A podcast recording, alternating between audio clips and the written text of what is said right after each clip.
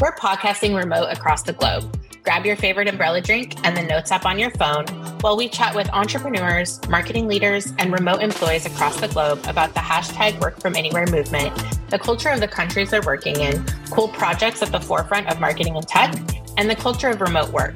I'm your host, Gianna Barrett, the founder and chief remote officer of First Page Strategy, a growth marketing agency that's been remote since 2016. Are you ready to take this journey with us? Let's get started.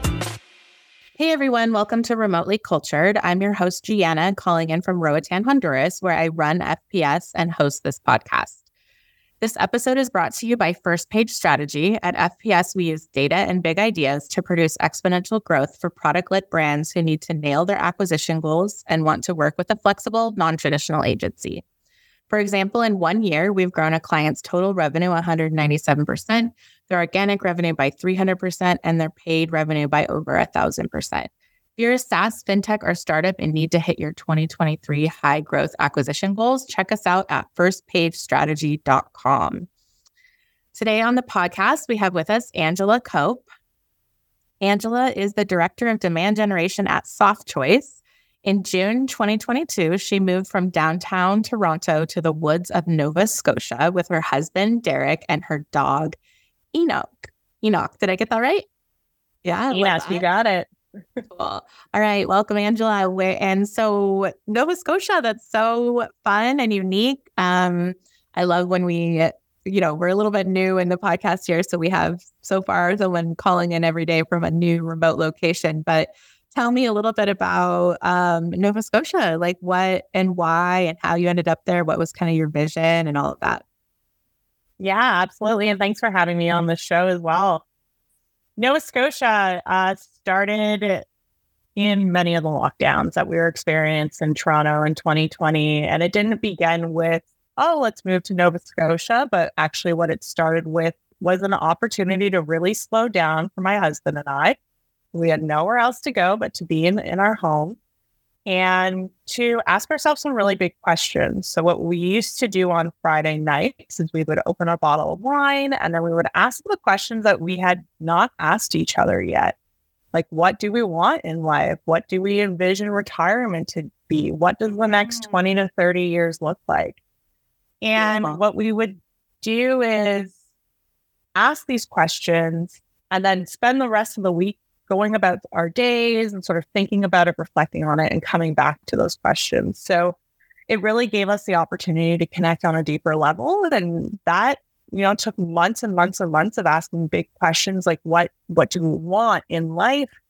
And somehow that led us down this path to making a move into the woods. We live on a lake here in Nova Scotia. We're about an hour and a half outside of Halifax. So you know, downtown Toronto, Ubers, delivery, everything you need, mm-hmm. 24 hour garage for your car in case you get a flat. So, like, middle of the woods, dirt road, no self service, can't even order a pizza. So, it's been uh, quite yeah. change for the life. I love that. Yeah. Yeah, just incredibly rewarding. We decided, you know, let's just do it. Let's hold each other's hands and see what happens. And it's been better than what we can imagine. Amazing. So for those, you know, some people don't know at all what Nova Scotia is like, don't really know what area Canada we're talking about. You mentioned that obviously this is more of a smaller community. Is there like a town nearby? Is there any sort of do you have neighbors? Like what kind of situation in the woods are we talking about here? so we do have neighbors. They are not as close as what our Toronto home was like. So there are yeah. wooded tree lines in between. You know, uh, but it is sort of ceiling with a mop. Yes, when people are exactly exactly. So you know, we are in what many people would consider a, a cottage community here. So we just happen to live full time here. Um, so it's really busy in the summer and on the weekends, much quieter in the winter time, of course. We're probably some of the youngest folks who live in this area. Yeah. Um, town is 25 minutes away. And we have a gas station called Steers that is about 10 minutes away for all of your essentials. So that's the closest we're going to get there. nice. Um, but yeah, no, we've uh, it's it's a very different vibe and it's very community oriented. Um, so it's it, yeah, it's quite interesting. We're probably about 45 minute drive to the ocean. And uh, yeah, it's, it's great. Cool. And um, I know you've written, I saw you wrote a little bit before in an article about how it was completely out of your comfort zone. And I'd love to hear just how that has changed you um, choosing to move away from your comfort zone. Because not a lot of people do that. They dream about it, but they don't actually do it. So, how has that altered your trajectory? I think for me, the biggest change that I've noticed is the shedding of versions of myself and letting really go of the past version of myself to welcome on new growth. I actually, um, within the first weekend of being here, I had a really, really bad day. I just started crying. I was like, what is wrong with us? What were we thinking? There's no cell service. There's nothing here. Like, have we gone absolutely crazy? Yeah. And um, I remember walking, going for a walk just to kind of get out of that mindset for for a moment. And as I walked down the dirt roads, I actually saw um, snakeskin on the road, and mm. it was just this great visual wow. representation that I needed for myself in that moment. Yeah, and I went down this path of like what it means for a snake to shed its skin, and just reading about like you know, the snake has to go through all these rocks and all these painful moments in order to let go of that skin and to grow and move on. And Amazing. that's what it's really been for me. I think is just shedding those skins and opening up new opportunities for growth. I love that. So I imagine that some of the shedding of that comes with being like the similar to what I shed when I left the US as being that busy city lifestyle, go, go, go. Um, which I have also experienced how incredible it can be to let go of that side of yourself. But I'm interested in um, how your working environment has changed in that. Like, how is it different for you to be show up as a leader or an employee that you were in Toronto versus how you show up now that you have changed your lifestyle in Nova Scotia? Yeah, great question. It obviously has changed even today was a difficult day being a remote leader. I was trying to dial into a call and it was difficult to hear and I'm, you know, expected to lead parts of it and it's it's quite challenging. So there's absolutely moments that I, I find myself still adopting to. Um, but I have been a remote leader for actually several years now. So I did come into this with that experience. I started leading a remote team in 2018. So I have had that opportunity to understand it a little bit more yeah. uh, versus, you know, just going from Toronto to, to here. But it, it is interesting because I see Softchoice now encouraging folks to come back into the office and asking leaders to sort of drive that change. And of course, it's top of mind for me of like, how do I manage that remotely? So create team engagement, encourage folks to be into the office and support those efforts when I can't physically do it myself. So I miss out yeah. on an opportunity, of course. Um, but I also have, I think, a greater perspective of how to balance my life and not just put all of me into work. Mm-hmm. So that's been a mm-hmm. real benefit for me uh, as somebody yeah. who has historically done that to say, you know what, it's okay to have that space. And sometimes space is a good thing. So um, I just look at it a little bit differently now. Yeah. Um, and something else that I've seen you kind of talk about is what you just what you just mentioned is that you have been a remote leader for a while. You've worked remote for over 10 years. You've managed remote teams, you said, since 2018. And you recently shared um, for in your recent LinkedIn newsletters, I saw you share kind of about the struggles of managers who like to manage remotely and how there's kind of two things that happen. And one, there's a misconception that working from home is a privilege. And two, that managers struggle to trust their staff to actually work from home. So, um, can you talk a little bit about that and what those two things mean and how like remote managers should actually shift their mindset? I remember that article. It's pretty ironic because I think I wrote that at the end of 2019, and then the world shifted and sort of forced yeah. leaders to to be remote leaders. Yeah. Um. But yeah, at that point in time, I remember being in a call and somebody made a comment that they felt that um, remote employees don't do as much work or they can't be trusted or it's just not a great way to work. And, um, you know, I, I saw the complete opposite of that with my team. Like we were remote and we were doing a great job of being remote. So, yeah. And my team loved it. Like they loved the fact that they had the flexibility to make a choice as to when they're coming into the office, when they're going to be working with us virtually or not. And uh, a lot of what we discovered together as a team is that it actually put people into better pro- productivity spaces. Um, some people love being in the office. That's where they are productive. Perhaps being at home isn't the best setup for them. And others are on the opposite side there, right? Being in the office could come with many distractions. It could come with a lot of sidebar conversations. Um, so, you know, if you're somebody who may struggle with a conversation being started at your desk and you can't get back into that product, like productivity zone, then um, those are the types of folks that I find pref- preferring to work from home. I'm one of those individuals. I love to chat, of course. Um, but I also have a lot to get done in a day, and I don't want to be working and burning the midnight oil either. So I, I need to let myself work from home for myself to keep boundaries and a greater mm-hmm. work life balance. Yeah. Versus my husband, who's very outgoing, rather be in the office, rather you know, and and that's just it's all it's all fine. It's recognizing who we are as individuals and supporting the individual employee to yeah. greater impact the larger team. Um, yeah. So that's you know what my view has really been on on that for many years, and also we're not children.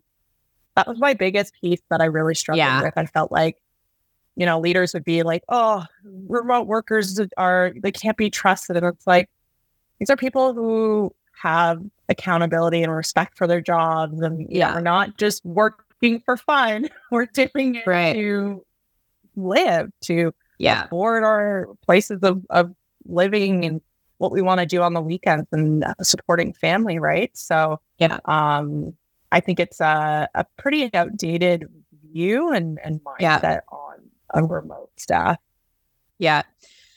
Um, I I talk about this piece a lot because I'm pretty bullish about it. But also, you know, your point about accountability, like if you have a company built around accountability and deliverables more than someone's green light sitting in front of an office, then that's all that matters, right? Like if people are accountable and they're doing the work they need to do, then that's what matters. It doesn't matter how many hours it took them to do it or like where they're doing it from, right? And it's just it's just a mindset shift that it seems to be like really hard for some companies and leaders to be doing.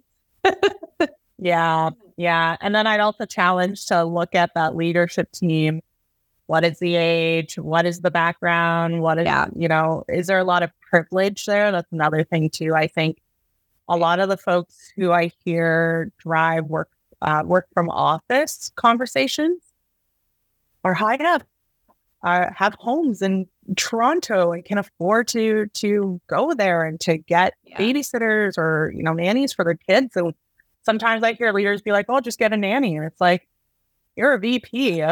Maybe you can afford it, but like yeah. I see on my team can't. Like, you know, so I, I, think there's also that privilege that exists there too with that mindset of returning to forcing the return to the office sometimes.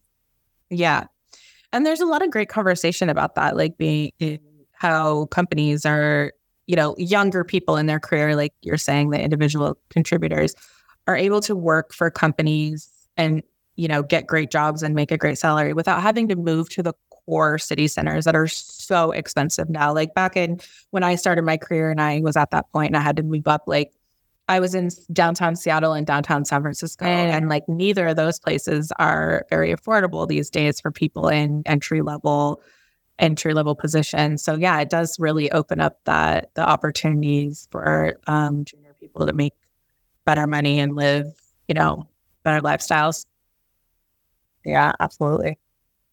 What about communication? I've seen you talk a little bit about how important that is and some of the things that you specifically do to communicate with your team as a leader remotely. Can you share some of those particulars and how you communicate as a remote leader? Yeah, absolutely.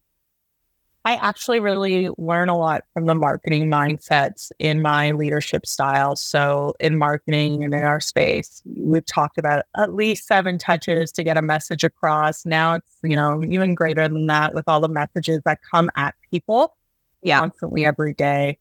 So, I lean into that mindset with my communication model. And sometimes it just means coming back to the same topic and perhaps communicating a message in a presentation and then in a follow up email and then maybe a voice note in Microsoft Teams. So really leaning in on on that communication need, even with the teams internally, like we would with our customers.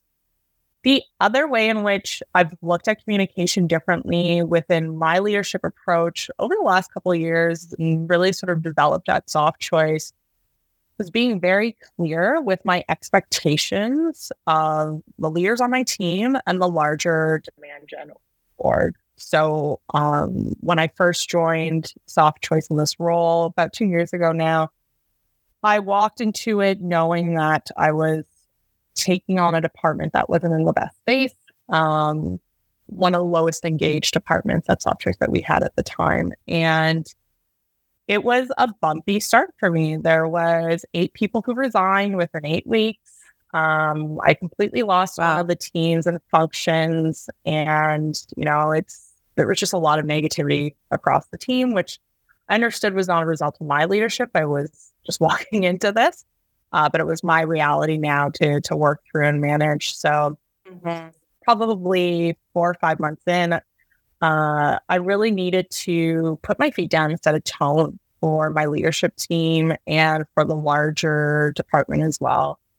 And I did something new that I hadn't done before within my career. And there's three key things that I did. The first was I clearly articulated my expectations of the working relationships that I would have with my leaders and the ways that we are going to collaborate as a leadership team. So I wrote it down, I walked through it. It's a document that was provided and it was something that we come back to. And I introduced for any new leader on the team as well that this is how this working relationship is going to be. So just clearly communicating those expectations. Uh, and then the other two pieces that I did was introduce a guiding practice within uh, the teams. This extended into our ICs, which is the daily practice of learn, grow, teach. And it's just this mindset to encourage everyone that, you know, each day there's an opportunity to learn, grow, and teach. I'm happy to get into that at a later time as well. And then lastly, um, we introduced guiding principles within the team. So these are five guiding principles that we have within Demand Gen. The first one is we communicate. Second is we're accountable. Not every day game day. We respect ourselves and each other and we stay curious. So those guiding principles are a result of the Softchoice values that we have at our organization. And I, I wanted to take those values, but very practical steps in place through guiding principles. And what we do as a team is every once in a while, we'll come back to these guiding principles in our team calls and revisit what this means and how you show up as an accountable individual within your org or recognizing how to stay curious and the types of questions you can be asking and the way that you can dig deeper. So it really took me thinking about communication differently and being very clear and articulate in what I needed to say. And, you know, I think one of the other key learnings that I've had as a leader over the last couple of years and coming to Softchoice, I have a lot of diversity within my team, which is incredible. And I've learned a lot about myself and my own biases and privileges that I have as well as a leader. And one of the key learnings that I've taken away from that is sometimes we can use a word that has completely different meanings to different people across the right. team. So you can't just rely on a word to describe what your expectations are. You need to dig deeper into what that word means and be mm. very articulate and clear on your expectations. So when I say we are accountable, I don't just leave it there. Nobody, like everybody's going to think of accountability differently and they're going to have a yeah. different uh, background and lens of what that means. So yeah, digging, getting deeper there, like, okay, what does it actually mean to be accountable? And what is my role that I have to play? What are the roles that, you know, Angela has to play versus my leaders versus others across the organization? So you can't just rely on, oh, well, we're a matrix organization. Okay, what does that mean? Yeah. Like, right. You can't just say those things in a call and expect people to know exactly what it is that you, you are trying to communicate at that point in time. That's great advice. And so all of these um, ways of working and and kind of you know setting up your team on how you're going to work together. This was all documented for them. This was, yeah. yeah. And then presented. And then how often do you go back and like revisit that documentation, or is it something that they're expected to kind of like know and revisit themselves and review? Or how do you make it a living and breathing thing within your team? Yes, there's actually a few ways that we do this. One, it shows up again in any of my one on one career development conversations that I will have across the team. So, as soon as you know somebody starts to talk about what their goals and aspirations are, I will reframe some of my responses back using that language. I'll either frame it in the learn, grow, teach mindset, or I'll even say, you know, let's go back to our guiding principles. So I, I make a point to bring it up in practical, like an actual conversation that we're having and find the appropriate ways to revisit that with the team. And it helps. I can actually see when people are on screen, I can see the wheels turning and the connecting of the dots. And it's like, oh, okay, I've taken this now, this one slide, and I've understood it differently from this lens and from this context. So you know, I make sure that I, I do bring it up um, regularly and often in, in calls, mm-hmm. whether it's one on ones or team meetings or in anything that we're like collaborating on and looking to uh, reframe the lens on. Um, we do come back to it probably every couple of months. We'll, in my team calls, I'll come back to it and we'll do a deeper dive on one of those guiding principles. What does it really mean? not every day is game day is a favorite, I think, across my team and understanding that, you know, some days we're going to be at 10%, other days we'll be at 60, and maybe one day I'm at 90%, like real good day, really productive, really in that mode. Mm-hmm. And we talk about that principle being um, the same lens that perhaps we would look at like a sports team, right? Like a team doesn't just show up and win championship games every single day. It takes yeah. practice, it takes time off, it takes, you know, putting priorities into other places that you need to show up at on the field. And um, we talk a lot about measuring success over the long term. Like I know we live in a 12 month calendar cycle, but that doesn't mean that you have to measure your success in that same lens. So mm-hmm. it's really reshaping the way people think about what success is and how it shows up each day. Yeah. Um, yeah. So those are some of the ways that we do it. And then, of course, anybody who's new to the team, I usually spend some one on one time with them as well, just walking through those principles and uh, discussing it as well with, with new team members. I love that. I might have to borrow that. Um, not every day is game day. We're we're actually kind of relooking at core values as a company right now, which I think is what you're talking about with Softchoice. And then you have the guiding principles that ladder down from the core values, right? But mm-hmm. I feel like not every day is game day kind of gets to like why I love remote so much. And we really believe mm-hmm. in like letting people show up ha- as they are. So we have some coworkers who worked at companies before where they were required to wear like suits or no hats on Zoom or whatever. But we have a culture where it's like, you know, I live on the Caribbean island. It's freaking hot. I show up on Zoom in tank tops. And sometimes I show up immediately after a yoga class or like, so it's kind of just like show up as you are, right? And a lot of that for humans is like, we don't show up at 100% every single day. And to expect yeah. people to be like that and hold people to those kind of unrealistic expectations, I mean, that that's part of what leads to burnout, right? So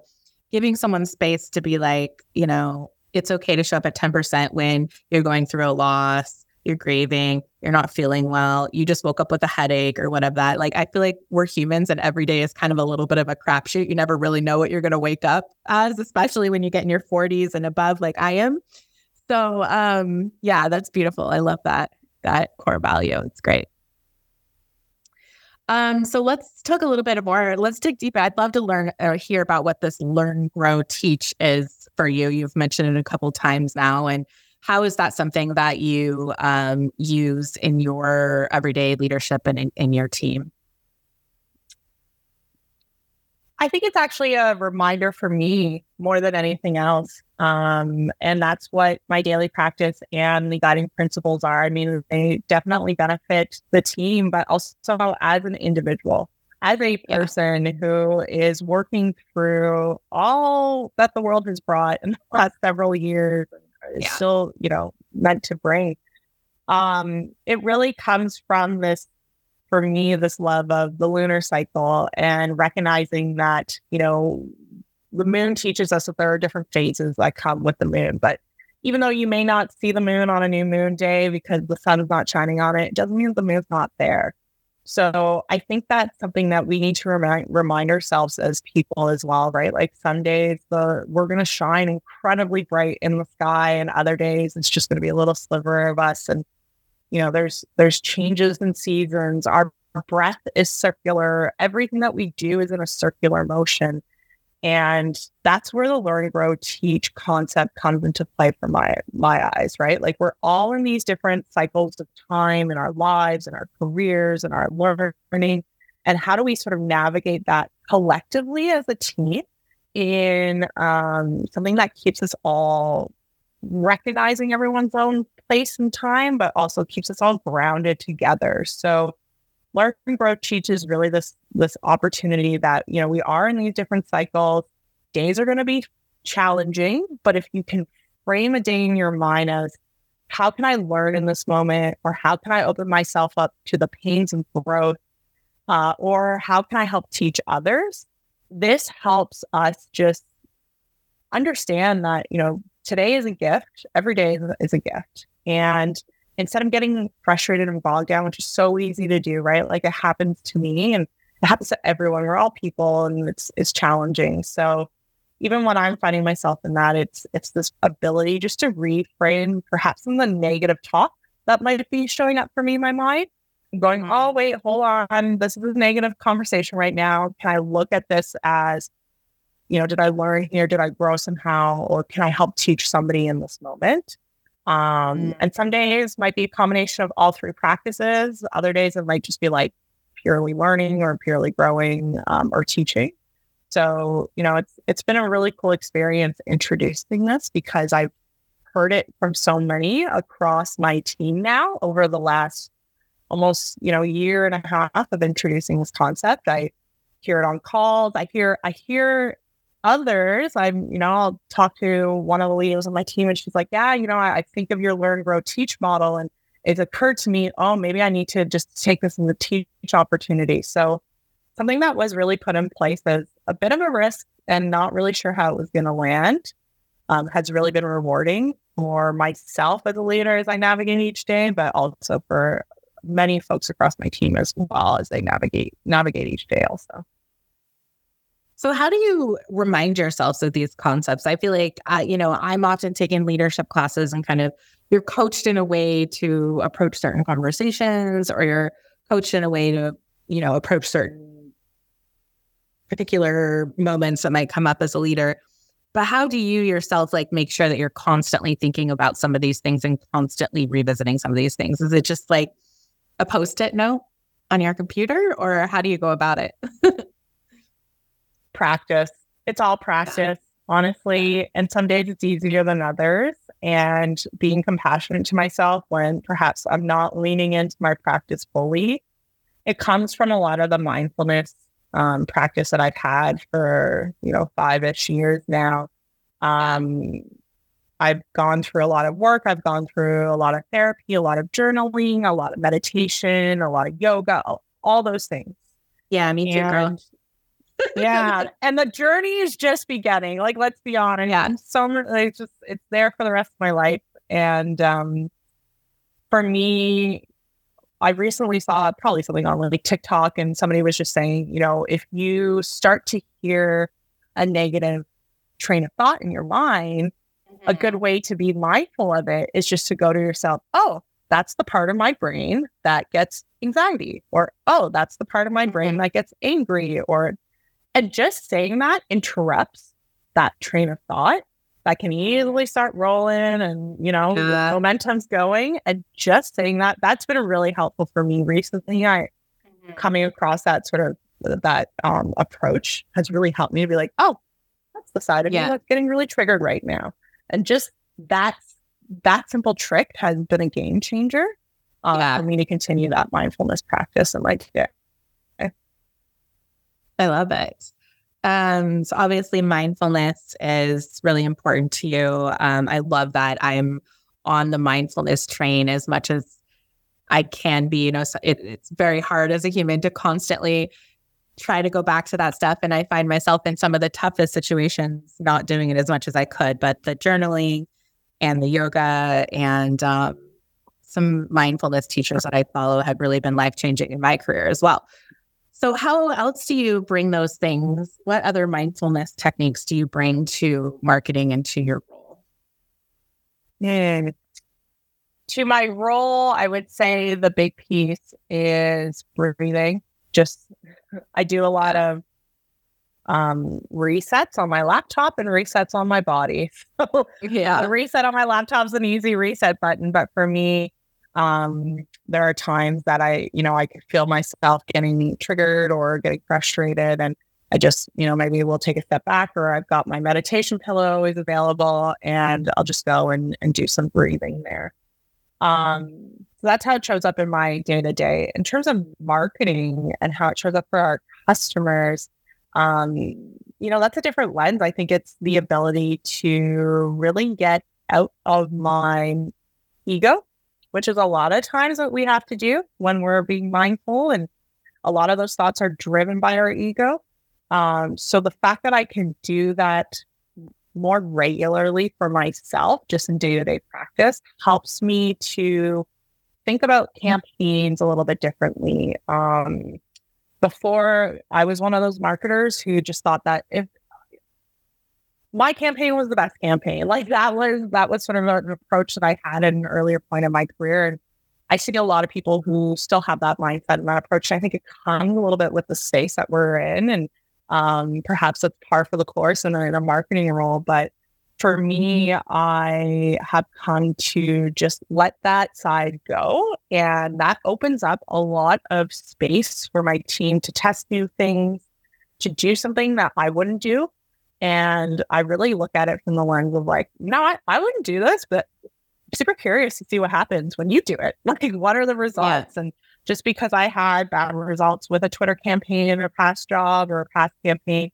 doesn't mean it's going to be bad for you. So I think that mindfulness practice has shown up for me in my leadership approach, in how we approach campaigns, because it allows me to take a step back from, well, this is about my ego, what I would want to do, etc., and just let others do their work, um, and then see how customers respond to it at the end of the day. I love it. So it allows you to take a more of a testing approach and kind of open approach, like, hey, like, let's just test this and see what works, and I'm not going to really have show up with any kind of perceived ideas about how this is going to turn out. That's yeah. great. And that's honestly like, that's like the marketer sandbox that you want to be in, right? Like, personally, that's the kind of marketing I love. Like, when you don't, mm-hmm. when you're able to really test wild, fun, unique things. I mean, that's, that's when you find something that really works these days, right? Because there's so much stuff that has been done. There's so much noise. It's like how, you know, everybody wants to break outside the box and do something different. And you can't really figure out what that is unless you have the space to be creative and test. Yeah, absolutely. And we need to be doing more of that for all those reasons that you said and more, right? And to there's a lot happening too in our space. There's AI tools that we're now working with that's coming up. Like you, you got to really be open to those types of tests and get your hands dirty. And the space is going to continue to evolve for us and change. And the world is going to continue to evolve and change. What does AI mean for our customers now? Right. So, yeah, it's such an interesting time. I mean, I've been saying for years it's an interesting time to be alive, but even like in the last mm. six months of this year, yeah.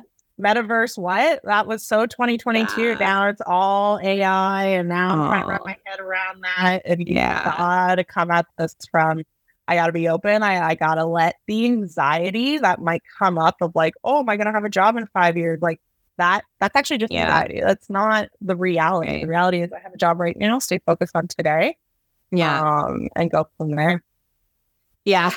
Couple, yeah, interesting time to be a marketer. You couple AI with the whole like privacy cookie problem. Like yeah. SEO is going to be dead. People using voice yeah. search. It's like, it really is going to be wild to see where we end up 10 years from now. Um, but yeah, that I've been having a lot of conversations about AI on the podcast, um, either podcast I'm on as a guest or I have guests just because that's what kind of marketers are interested in these days. And uh, most of the conclusions I'm hearing is that, you know, AI just doesn't work without like a human component to it. Mm-hmm. But I'd love to hear kind of you, you are director of demand gen, right? At Softchoice, which is a great channel, demand generation, lead generation.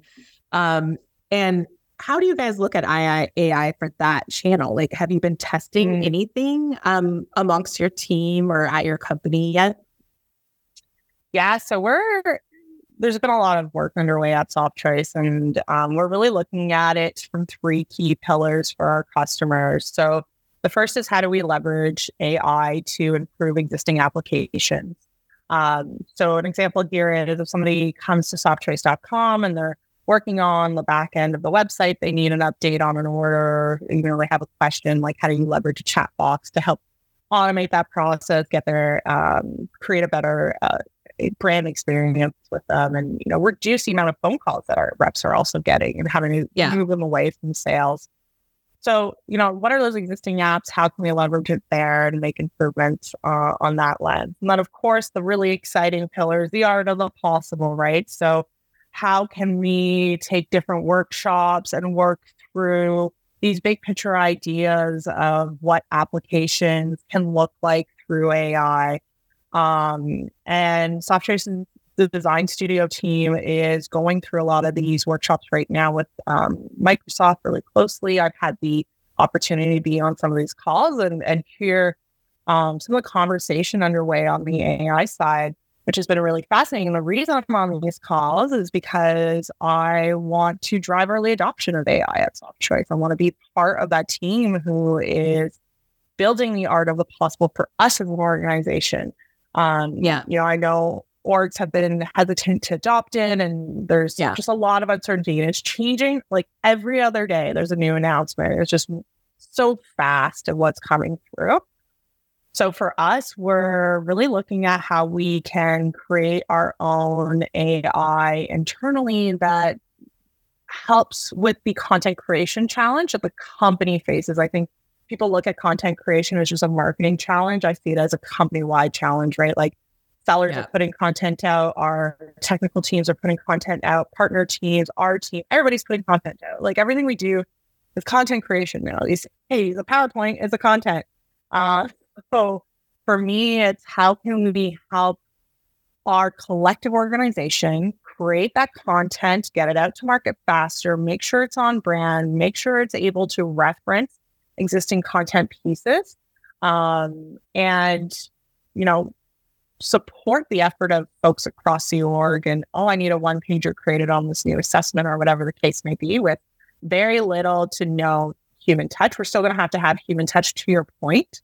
At the it's so early days with ai so everything needs to be reviewed but yeah. um excited to see what that brings. And then for us it's like how do we take something like a guidebook that gets created that we're not going to leverage AI for it at this current state, but we're going to write these, you know, 15 pages of great information, great insight on the state of security within the space. And then how do we take AI to pull all the supporting pieces of content needed mm-hmm. there? So different ad copy types and ads, different outreach email sequences for either our marketing efforts or our sellers or a landing page creation, whatever the case may be, how can we just look to leverage the AI to help us get out into market faster, reduce sort of the redundancy of certain tasks, and also yeah. add to the creative thinking. I don't think it's going, we can't just rely on it to do everything for us, but how do we look at AI as part of our toolbox? Um, versus, oh, you know, I'll just use AI to like write this email for me. That's not how it works. You gotta, you gotta work with the tools that you're being provided. Yeah. That's the right approach, I think. You know, just like you can't put your head in the sand as a leader or an entrepreneur about remote work, like you you can't put your head in your sand about AI because it's it's here, it's rapidly changing. We might not understand it, but I think my POV is the best, is exactly what you said. It's the best to try to get out there and start testing and figuring out like how to leverage it and work with it instead of ignoring it. So that's great. Yeah. Um, you mentioned, you know, a guidebook really quickly. I'd love just to hear your POV on this topic. I hear come up a lot lately in lead gen and demand gen that the gated content is dead. What are your Mhm. thoughts on that as a leader in demand gen? Yeah, I would completely agree. We got rid of the vast majority of our gates. Um, probably within six months of me joining, it was like everything was gated, and you look at the numbers, and no one's downloading anything, right? So I think Yeah. um, people are going to go find the content elsewhere, Yeah. whether it's gated or not. So what do you got to do to keep them there? And unless you are, unless you have built enough trust with a customer or a prospect to ask them to provide you with their contact information to download a piece of content. For a prospect, we are not in that trust zone at that point Right. in time. Our brand is not there. So why would I ask them for that exchange of information? I'm a director and I know as soon as I enter something into a gate, I'm going to get another phone call from a sales rep and like, I'll, just move on. So it's it's just the reality. So I know that that's frustrating for us as marketers. We're so reliant on that information to Yeah. contribute to our nurture strategies or our lead gen strategies, whatever the case may be. I, honestly, I think we need to start learning to move past the legacy approach to demand gen that, you know, we've got paid campaigns are going to be the way of like we we just need to be organic and authentic. And what I mean by that is customers will choose whether or not your brand is in their sphere of influence. Um, and whether or not they choose to engage with your company and your organization, they can easily ignore your ads. They can easily change their settings on all these different apps. Like that approach to marketing is, if you're not thinking differently now, you're, you're going to struggle. I think from from my lens, and rather, how do we really look at content as being something I want to consume and engage with without being asked to or forced to or promoted against, right? Like we can mm-hmm. learn a lot from all the influencers who are younger than me, who have gained millions of followers, who are on TikTok. Like we have a lot to learn from that generation of how to be great storytellers and connect with our audience as if they're human. Because that's the other thing too, right? Like I've been in B2B in the technology space for over a decade now. It's like sometimes I feel like people just talk to this audience as if they have no personality and they're all just sitting there like, oh, let's only just talk business and buzzwords all the time. And it's like, no, these are Yeah. people at the end of these titles, Right. right? Like they People have with personalities and Yeah. yeah, hobbies. And yeah, I love that. So one last question before we go into our final three questions we wrap every podcast up um, with is so you guys, if you're not gating content, like what is really working for you as a company to to bring leads in? Like a tactic of 2023 that you would you would give other tech companies advice to use. Yeah.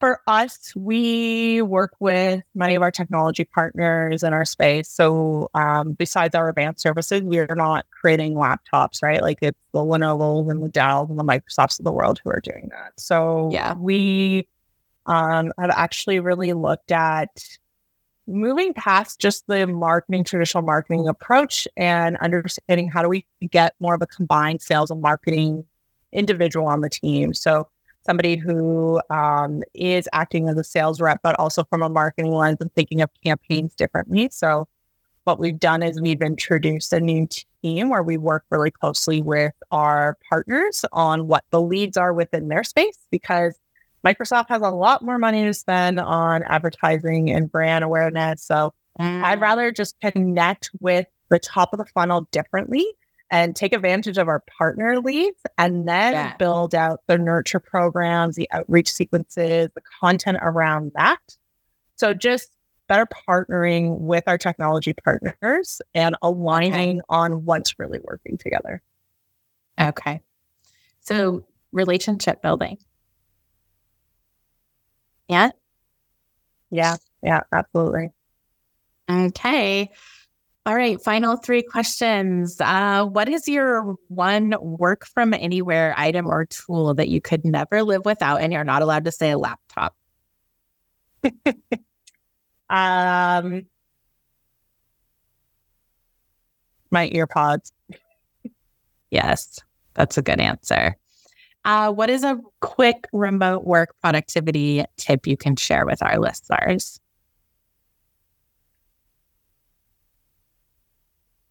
Log off of the platforms.